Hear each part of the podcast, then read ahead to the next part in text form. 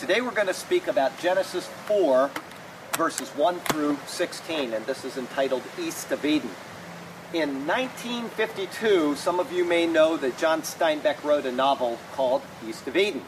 It's a book which wanders through the subjects of depravity, beneficence, and love. It details the human struggle for acceptance and greatness and freedom, and it also relates man's capacity for self destruction. East of Eden ties together themes with a heap of references from the Bible. I don't know if you know that or not, if any of you have read the book, but there are a lot of parallels from the Bible, especially from chapter 4 of Genesis.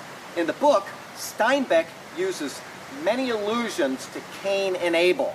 An interesting parallel is his use of the first letters of their names, C and A, for the first letters of the main people in the, uh, the book, such as um, Charles and Adam, Caleb and Aron, Aron, Cathy Ames, and other people. And then throughout the book, there are all kinds of fun parallels that he tucks away in there, and there are contrasts to the biblical account. Some of which are so well concealed that you actually have to know your Bible pretty well and what he was thinking when he wrote it in order to see these parallels that he's put in there. For example, one of the guys, Charles, who is a C character, Cain and C, Charles gets a dark scar on his forehead when he's working out in his fields and he's trying to move a boulder. In Genesis 4, today we're going to see that Cain is given a mark by God. Doesn't say on his forehead though, so make sure you understand that. But if we compare other marks that are put on people throughout the Bible, it is almost unanimously on the forehead of the people. So uh, it's a good guess that that is what is going on. In another uh, parallel in the Bible, uh, C character, again Cain, and C, Caleb is the guy's name, he's described as having a more dark and sinister appearance than his opposing character, which is Aron. And again, we're going to see the same parallel today where Cain is much darker and more sinister than Abel. If you pay attention to the book, you can see all kinds of fun parallels like this. So if you're studious enough to look East for them, East of Eden, good book. So please check it out, and I think I think that you'll enjoy reading it. Despite though being considered a very good book, a classic in its own time, East of Eden has not come close to the total number of sales of the Bible, and it has not lasted throughout the thousands of years that the Bible has, from Genesis all the way through to the book of Revelation, and even that was 2,000 years ago. In the end, it is the Bible which is the source of understanding for human history, human nature, and the only highway that we can take to that wondrous spot that we left so long ago. Everything else, including his book, after all, is a knockoff of the original, and it was printed, yes, east of Eden, outside of the Garden of Delight. Our text verse for today is from 1 Samuel 15. It says, Has the Lord as great delight in burnt offerings and sacrifices as in obeying the voice of the Lord? Behold, to obey is better than sacrifice, and to heed than the fat of rams. For rebellion is as the sin of witchcraft, and stubbornness as the sin of iniquity and idolatry. So may God speak to us through His word today, and may His glorious name ever be praised. Our first thought is great expectations and dashed hopes. This is verses 1 and 2. Now Adam knew his wife, and she conceived and bore Cain. And she said, I have acquired a man from the Lord. Then she bore again, this time his brother Abel.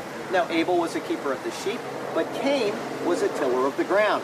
Now in the NIV, it's translated just a little bit differently. It says, With the help of the Lord, I have brought forth a man. In these two simple verses that I just read, though, we see the hope of a woman who is looking for her return to paradise, and then the dejection when she realizes that she must have misunderstood what God had previously said to her. If you remember his curse of the serpent back in chapter 3, God said this to the serpent And I will put enmity between you and the woman, and between your seed and her seed. He shall bruise your head, and you shall bruise his heel. Eve was standing right there, we know that from the context, and she heard everything that was said. She had heard that her seed would be the one to undo the treacherous works of the devil through the serpent. And when she named her son Cain, or Cain in Hebrew, she exclaimed, I have acquired a man with the Lord. The word acquired is from the Hebrew word kaneti, and it's where Cain comes from. as we travel through the Bible, it's a good thing to remember now that you will see this pattern occur again and again and again. If you're in the Bible studies on Monday or Saturday, you know this. Every time somebody's named, the explanation is given in the sentence. The sentence gives you the name of the person, and then a very similar word is used in there, which is based on the name of that person. And there is quite a bit involved in what is what Eve says here. She says, "I have acquired a man with the Lord." The Hebrew word for "with" in this sentence is very important. It is translated from the Hebrew word "et." However, another word could have been used. The word is "im." The difference between these two words is immense, and it signifies what she was thinking. In saying that she had acquired a man with the Lord, she was actually taking credit for what she thought would be the delivery of her deliverer. Think of it this way if I say that I am writing a book with a typewriter, then the typewriter isn't really doing anything. Instead, I am doing the work, and the typewriter is simply a passive participant in the publication of the book. However, if I say I am writing a book with my brother Ethan, for example, then he is an active participant in the process, and he deserves more credit than simply the ink going onto the paper. Okay? We both put in effort, and we both deserve the benefits that come from the effort that we've put forth. And this is exactly what Eve was claiming when she used the word et instead of im. She said, It's me.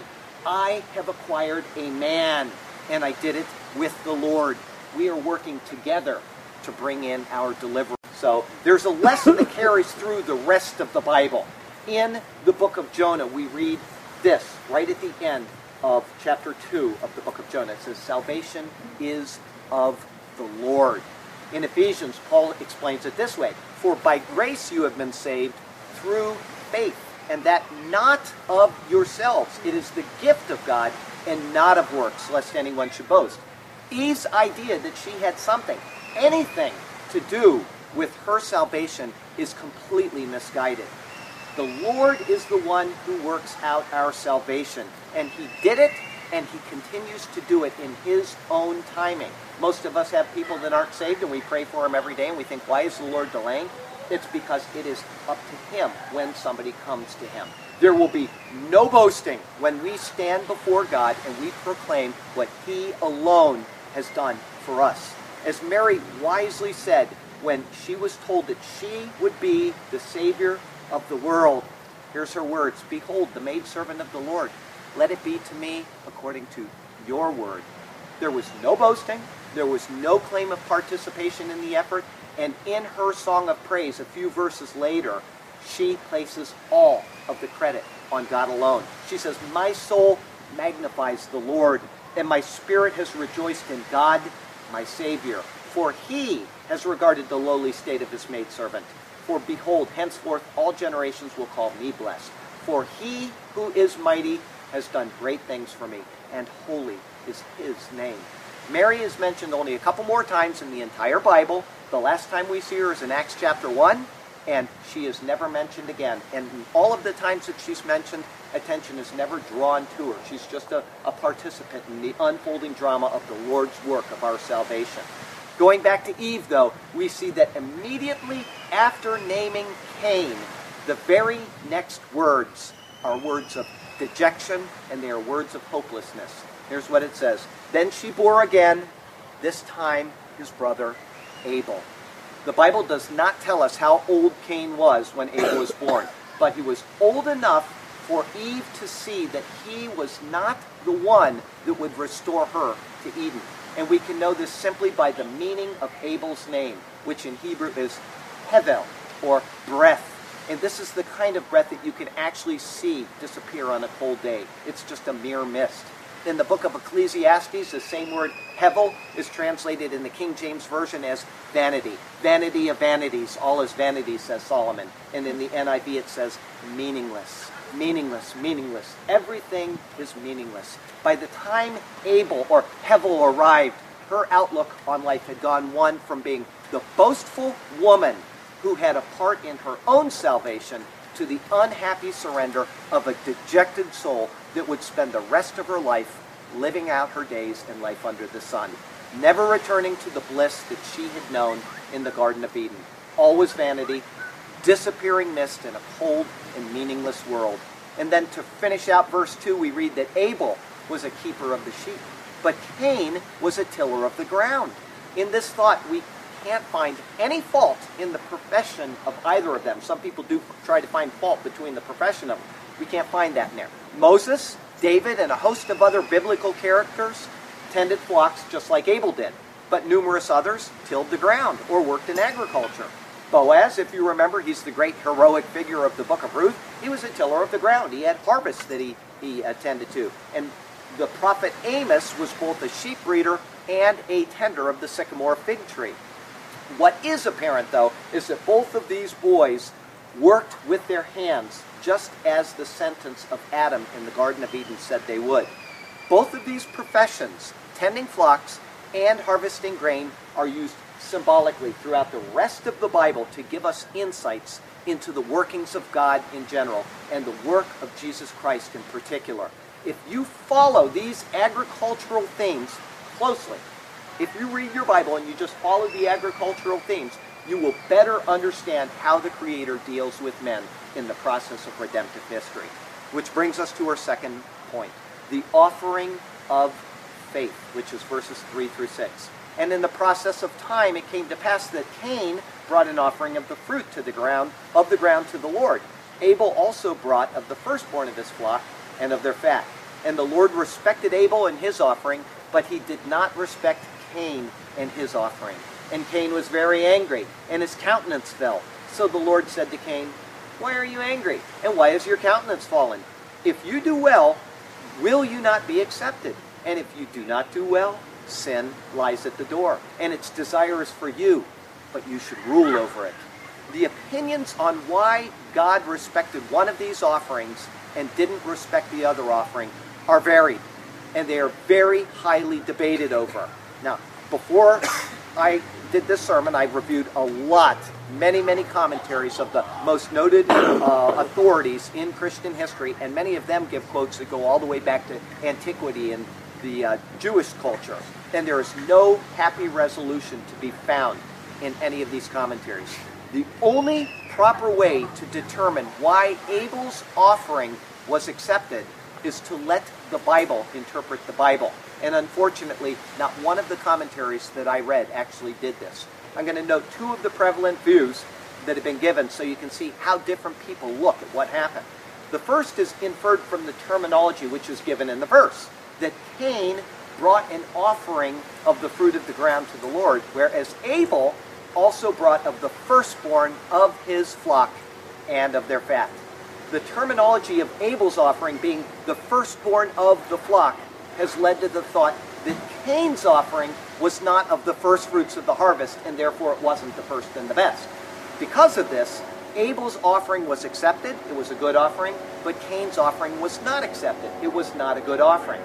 Now, this isn't a bad interpretation, but it must be inferred. And it also needs to be inferred that this was the time of the first fruits of the harvest. But that is something that we cannot infer from the text. We have no way of knowing that. If it wasn't the first fruit of the harvest, if it was the middle of the harvest season, then we can't assign this kind of guilt to Cain. All right? For all we know, they made their offering, like I said, right in the middle of the harvest season, and all it says is that he brought an offering of fruit of the ground to the Lord. Anything else must be inferred. The second opinion about why one offering was accepted and the other wasn't is that Abel's offering was a blood sacrifice, one for the atonement of sins, and therefore it was accepted by God, but Cain's wasn't, and it was unacceptable. To substantiate this view, it's noted that God killed an animal to clothe Adam and Eve, and therefore the precedent was made at that time. Unfortunately, this reads much more into the text than can be given. And when the Hebrew, when you look at it in the Hebrew, it becomes a view which cannot be substantiated at all. God provided the atonement or the covering for both Adam and Eve, but nothing more is told us in the account about that. To state that this was to be precedent for future generations is again taking our personal opinions and inserting it right into the account. Secondly, in both offerings, the Hebrew word mincha is used. In the law of Moses, a mincha is only a non blood sacrifice. But the offering of both Cain and Abel are both called mincha. Okay? It would be inappropriate for us to take the law of Moses and to go ahead and insert it into a date prior to the law of Moses. But even if we could, because the term mincha is used, both are to be considered equally acceptable offerings. They are both mincha. Grain offerings are not only acceptable under the Mosaic law, they are mandated under the Mosaic law. If God accepted them and they have the same term applied here before the Mosaic law, then one being a blood sacrifice and the other not being a blood sacrifice is irrelevant. And finally, each offering came from the livelihood of the individual. In other words, Cain, he brought fruit of the ground, which is what he, he did, and Abel brought of the, the flocks. Well, he was a flock or a, you know, a sheep breeder. There is no other direction which is given in the account before it to indicate that they would have to cross the lines of their profession in order to make an offering. If this was the case, then something important would have, again, been left out of the story. But we can know 100%, 100% why the offering was accepted and the second offering wasn't accepted. All we need to do is to look elsewhere in the Bible to get the answer. Now, before I give you the answer, I want to let you know that this is not a trivial thing. These are in here for our understanding. God didn't just put in an interesting story about Cain and Abel and say, well, I want you to know what two guys did and this. There is a very, very important reason why these things are being given to us. And I can assure you that just as we saw what was Adam lacking when he disobeyed God? We talked about this before. What was the one thing that Adam was lacking? He was lacking what? Faith. All right? And what was it that Adam had to demonstrate before God clothed him? Faith. And you will see this in every account throughout the Bible. That faith is what activates God's re- relationship with us. Here we go. This is um, Hebrews chapter 11. It says, By faith, Abel offered to God a more excellent sacrifice than Cain, through which he obtained witness that he was righteous, God testifying of his gifts, and though he, being dead, still speaks.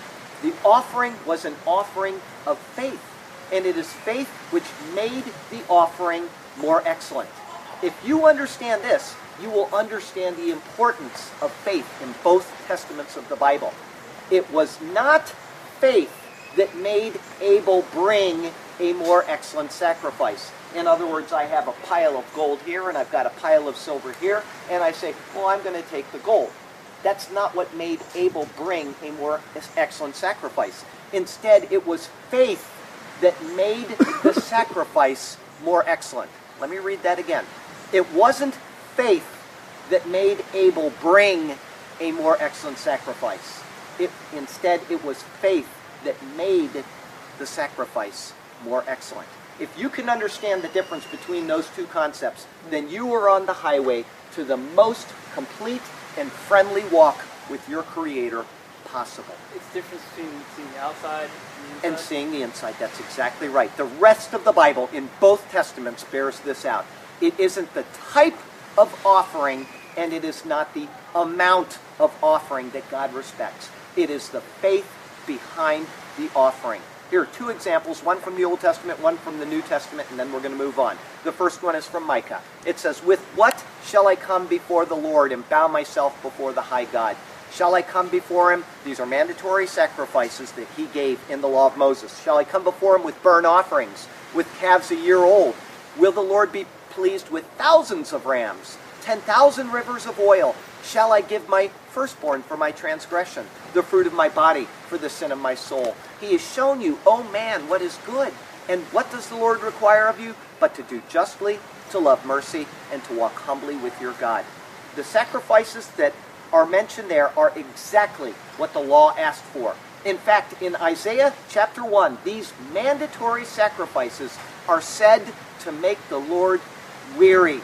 He says here, I have had enough of burnt offerings and rams and the fat of fed cattle. I do not delight in the blood of bulls or of lambs or goats. When you come to appear before me, Who has required this from your hands to trample my courts? Who required these sacrifices? God did. And yet he rejected them because they lacked faith. God could not care diddly about the type or amount of offering if the heart is not right with you when you present your offering to God, it is not an acceptable offering to God. Here's another example from the New Testament. Now, Jesus sat opposite the treasury and saw how the people put money into the treasury, and many who were rich put in much. Then one poor widow came and threw in two mites, which makes a quadrans. So he called his disciples to himself and said to them, Assuredly, I say to you that this poor widow has put in more than all those who have given to the treasury. For they all put out of their abundance, but she, out of her poverty, put in all she had, her whole livelihood. It took faith for her to put that money in there because it was all she had. But what is faith? It's believing that God will tend to her. And in the law of Moses, it says that you are to care for widows and orphans. And she knew that. And she was demonstrating that faith would be exercised for her benefit. Two mites were put in, and it meant more than all the other offerings that were put in God because of her faith. The Lord looks for faith among his faithless creatures. So just a little bit will do. And that brings us to our third thought, which is a faithless life. Verses 8 through 12. Cain's offering was lacking faith. And the Bible bears out that the rest of his existence was one of lacking faith as well. We see that all the way to the last chapters of the Bible where he is mentioned in the book of 1 John. His faithless deeds testified against him then, and they still testify against him 6,000 years later when we read about what he's done. Here it is, verse 8. Now Cain talked with his brother Abel, and it came to pass when they were in the field that Cain rose up against Abel his brother and killed him. Then the Lord said to Cain, Where is Abel your brother? He said, I don't know. Am I my brother's keeper? And he said, What have you done? The voice of your brother's blood cries out to me from the ground. So now you are cursed from the earth, which has opened its mouth to receive your brother's blood from your hand. When you till the ground, it shall no longer yield its strength to you. A fugitive and a vagabond you shall be on the earth. Cain was the first recorded male born in human history. And if you want to reflect on how ingrained sin is in each of us, just look to this account and you can tell. This first recorded son of Adam was both a murderer and a liar, as we've seen right here. Another thing that these verses tell us is the confirmation of the premise that all human beings are born into sin, born spiritually dead, and born separated from God. We have inherited Adam's, Adam's sin in three ways, and I've brought these up several times in the past. We've inherited his sin legally, we've inherited it potentially, and we've inherited it seminally. And how can we tell? Because this is what the Bible teaches. First, the very fact that Cain murdered and lied indicates that he inherited Adam's sin. Second, Abel, when he was struck by his brother, died, and he did not resurrect. But the Bible doesn't have any record of Abel having committed any sin at all. But the wages of sin is death.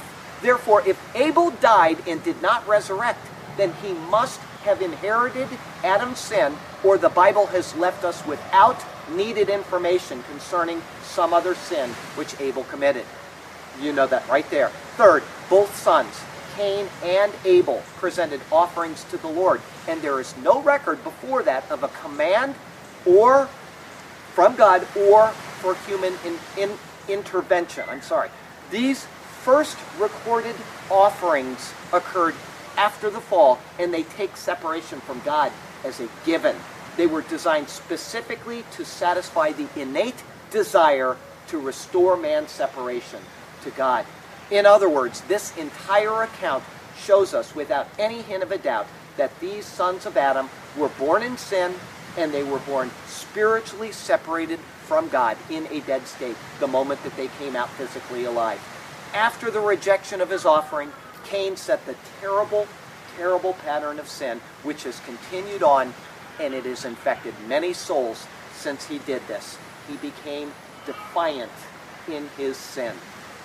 Adam and Eve were truly scared when they had committed their sin against God. What did they do? They tried to cover themselves up, and they even tried to pass the buck to somebody else to say, you know, hey, it wasn't me. But Cain, when he was confronted, showed the hardness of his heart and his defiant attitude by first lying. He said, I don't know where he is. And then he got snippy with God when he said, Am I my brother's keeper? So the question is, and we should address this before we go on, are we our brother's keeper? The answer is by necessity, yes, we are our brother's keeper. And it is by necessity, no, we are not our brother's keeper. The question is kind of a hint of truth from Cain, but at the same time, it is also a deceitful answer.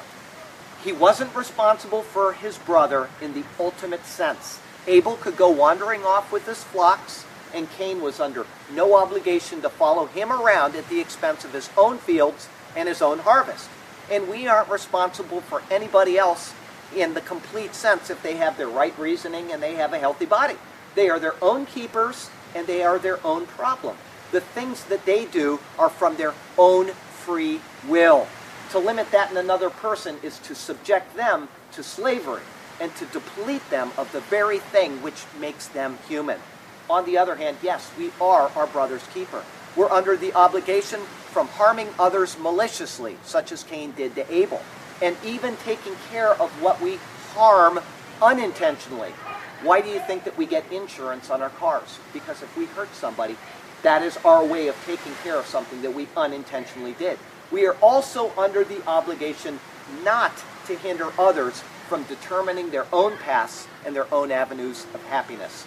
And finally, yes, we are to take care of those who can't take care of themselves. Both testaments in the Bible bear this out. And so, yes, we are our brother's keeper. And no, we are not our brother's keeper. Everything in context and everything to the glory of God. The response that Cain gave here, though, is a cunning attempt to hide any culpability in the matter at all. He killed his brother and he wants to hide it. It is the response of a selfish, brutal, and hate filled soul. Unless God called him to an account of what he did, his murderous attitude would become the only standard on which anyone else could develop. In essence, the first sin recorded after the fall would be standard operating procedure for all humans. In other words, everybody is very closely related at this time and they see him murder his brother, they know he did it, and nothing is done about it. That becomes standard operating procedure, and you can see how quickly wickedness will come into a society when that happens. You see it in America happening right now. Any society that stops punishing wrongdoers immediately starts to degrade in this matter. God doesn't see, and it is all up to me. But the Lord knew, and he acted. And the world was diverted, at least for a very short time, about 1650 years, from turning into absolute wickedness. Unfortunately, as I said, in about 1650 years, in chapter 6, wickedness once again would need to be dealt with. It is an ongoing problem throughout the Bible and throughout human history, and God has to intervene to deal with it.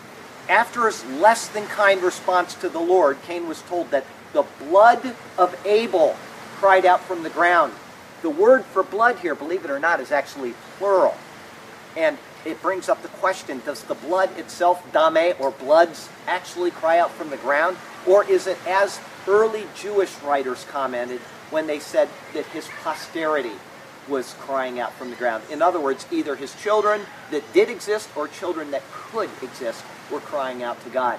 This same type of terminology is used in 2 Kings chapter 9 when it's speaking of the death of a guy named Naboth. If you know that story, he had a field. It was next to King Ahab's field. King Ahab wanted it. He didn't get it. Jezebel had him killed. And here's what the prophet said Surely yesterday I saw the blood of Naboth and the blood of his sons, says the Lord, when his sons weren't killed at all. Only Naboth was killed. And this actually makes a lot of sense because when Abel sacrificed, it may have been for him and his family, just as when Job sacrificed for his own family. In the later in the book of Job, the patriarchs would sacrifice for the sins of their family before the law of Moses.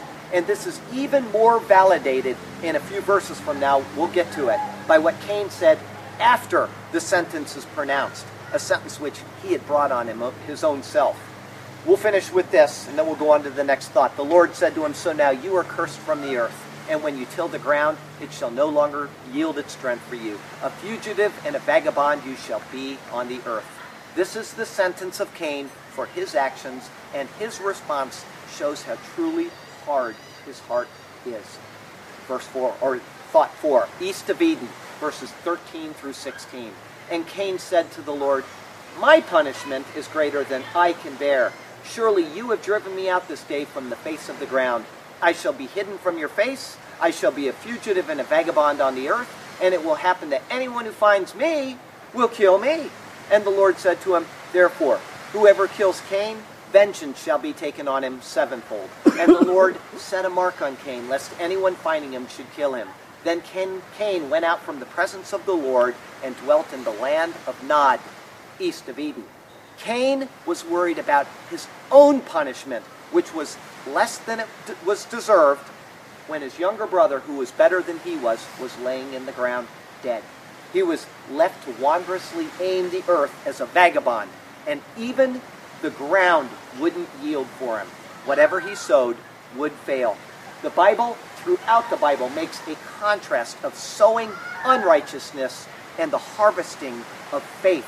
Cain sowed the ground with the blood of his brother because he was jealous of Abel.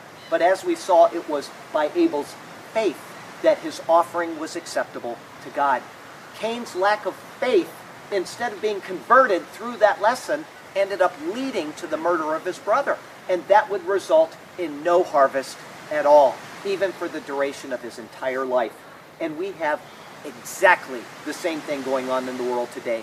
Christians are being murdered in huge numbers for their faith by the modern spiritual successors to Cain, the peaceful religion of Islam. But in the end, those faithful Christians will stand in judgment over those who kill the body but cannot harm the soul. The way of Cain leads to death, inevitably, and the faith of Abel will last for all of eternity. After his sentencing, Cain cried out, I shall be hidden from your face. The greatest honor that a person can have is to have the face of God shine on them. And for this reason, the high priestly prayer, which I read week after week after week, not only includes that, but it includes it twice. The Lord bless you and keep you. The Lord make his face shine upon you and be gracious to you. The Lord lift up his countenance upon you and give you peace. In Peter, it says the reciprocal is true for evildoers. For the eyes of the Lord are on the righteous, and his ears are open to their prayers, but the face of the Lord is against those who do evil. And in 1 Corinthians, it says that because of Jesus, faithful believers are receiving the reflection of the glory of the Lord with unveiled faces. Cain understood this sentence in his limited way, and he cried out at the loss, a loss which he had brought on himself. Even to this day, Cain is the biblical example of the wicked son who remains forever out of the favor of the Lord. And then a couple of minutes ago, I said that it's possible that the blood of Abel crying from the ground may actually be referring to his offspring. Cain's next response may validate that. After noting that he was hidden from the face of the Lord, he says that it will happen that anyone who finds me will kill me. Obviously, anybody on earth at this time would be a close relative to Abel, but it is most likely that one of his own sons would try to repay Cain for what he did. And Cain's mark could be a result of this fear, one of Abel's sons coming after him. Despite his murder, though, we see a really, really wonderful demonstration of the Lord's mercy. In order to protect him, the Lord said, Whoever kills Cain, vengeance shall be taken on him sevenfold. And the Lord set a mark on Cain, lest anyone finding him should kill him. The mark that was placed on Cain is different than the other marks that are placed on people later in the Bible. From mark here is the word ot, which means a sign. If you remember back in Genesis 1, it says the Lord put up the stars and the sun and the moon, and he says these are for signs and for seasons. That was the word ot. This is a visible mark and a sign to anyone who would attempt to kill him. If they did, they would receive vengeance sevenfold or completely. There would be no mercy given for the murderer of this murderer. And then once the sentence was pronounced, we finish off with the verse that says, He went out from the presence of the Lord and dwelt in the land of Nod, east of Eden.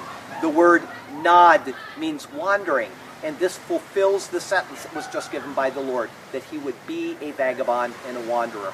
And we can look to the Bible for modern parallels of this too. Cain went east of Eden, the place which was away from the presence of the Lord, on the east side of Eden. And that's where the cherubim were placed to guard the access back into the garden. And in the modern world, we see a symbolic parallel. Jerusalem is where the temple stood, and Babylon is, that's where God dwelt. Babylon is east of Eden. Babylon today is where Iraq is. And Jerusalem is over here, the place where God dwells, where the people of God dwell. And this is in spiritual opposition to Babylon, which is over here. So when the people were disobedient to God, they were exiled out of Jerusalem. Where did they go? They went to Babylon, the place of punishment, the same as Cain. If you see the parallel in the Bible.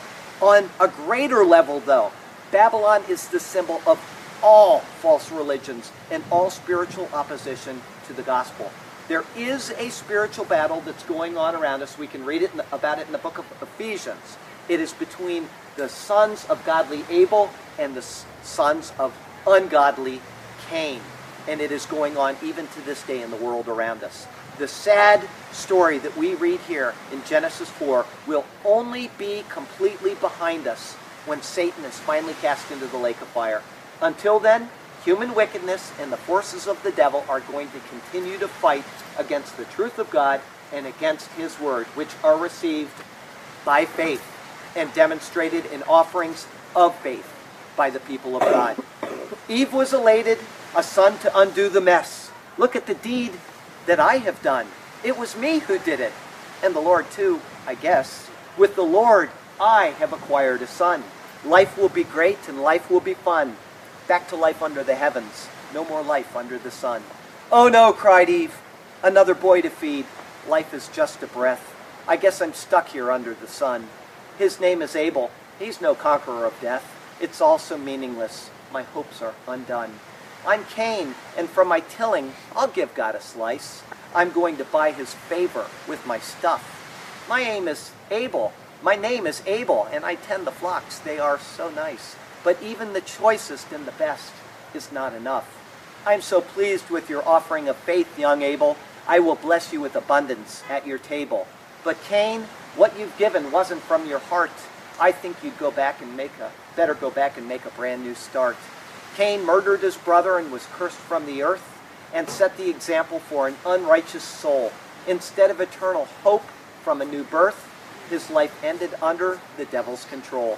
Cain spent his years as a vagabond in the land, wandering aimlessly and without a hope. Instead of fruits and grains, he was left with barren sand, all because Cain was a faithless dope. But God had mercy even on that murderous wretch. He gave him a mark to protect his life. As he wandered for a very long stretch, a man cursed from the earth, a man of strife. Will you be like Cain and follow the devil, losing your soul, your most valuable part? Or like Abel, will you be on the level and in Jesus Christ make a brand new start? Come to the fountain and drink waters of life. Eat of the manna offered freely to all. Set aside your life of toil and strife. On the name of Jesus, it's time for you to call. Just so you know before I finish, Cain was given a mark to protect his earthly life. But those who call on Jesus are sealed with the Holy Spirit of God as a promise of the coming redemption of our souls. The last chapter of the Bible says we will have another mark on us. This mark will be on our foreheads, and it will be the very name of God. An eternal reminder that we have been purchased by the most precious substance in the entire universe the blood of Jesus Christ. It says, And there shall be no more curse, but the throne of God and the Lamb shall be in it, and his servants shall serve him. They shall see his face, and his name shall be on their foreheads. Next week, we're going to look through Genesis 4 17 through 26, which is the line of Cain. So I hope you'll take a couple of minutes tonight, read that, and meditate on that throughout the week. And let me go ahead and say a prayer, and we'll finish up. Heavenly Father, we thank you so very much for the life of faith that we can live because of what Jesus Christ did for us. So all we need to do is just simply exercise our faith and say, I am a sinner and I can't save myself. I can't even participate in my salvation. All I can do is accept what Jesus Christ did, calling on his name, believing that he has done everything necessary for me to be saved. And if there's any person here who is not called on the name of Jesus Christ as Lord and Savior, that they will devote their lives to him and that they will call on his name and be saved and spend eternity in the glorious presence which he promises that we will see when his face is shining upon us. And we love you, God. We thank you for our Lord and Savior Jesus Christ and what he did. And it's in his name we pray. Amen. Amen.